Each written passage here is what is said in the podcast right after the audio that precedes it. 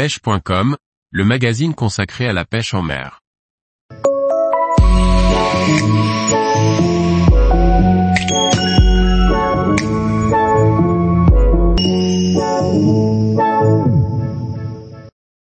Pêche du waouh, différents montages pour faire face à ce prédateur.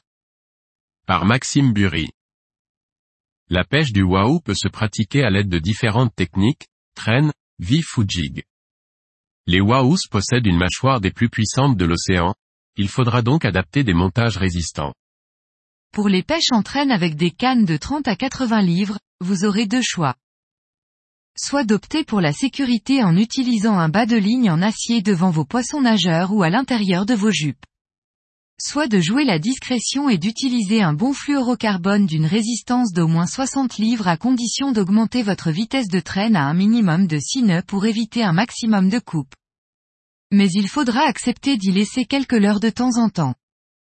Les leurres les plus utilisés à la Réunion sont des poissons nageurs qui descendent entre 3 et 12 mètres de profondeur et pouvant soutenir des vitesses allant de 6 à 12 nœuds.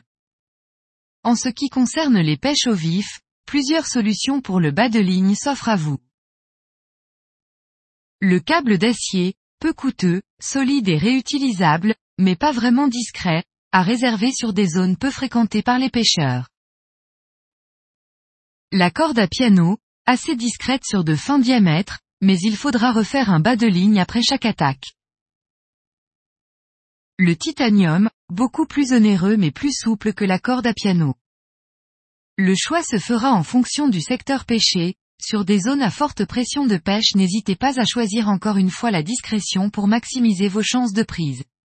Pour les hameçons droits ou circle cela dépendra de la taille de vos vifs, mais vous pourrez leur présenter du 7 sur 0 jusqu'au 11 sur 0 selon la marque utilisée.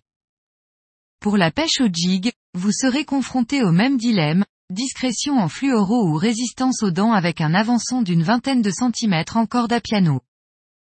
Si vous optez pour la discrétion, privilégiez les animations ultra rapides pour éviter les coupes. Vous pouvez aussi ralentir un maximum la descente du jig pour éviter les attaques à la coulée qui seraient systématiquement sanctionnées par des coupes. Au contraire dans les moments d'euphorie comme sur des épaves flottantes, n'hésitez pas à câbler vos jigs.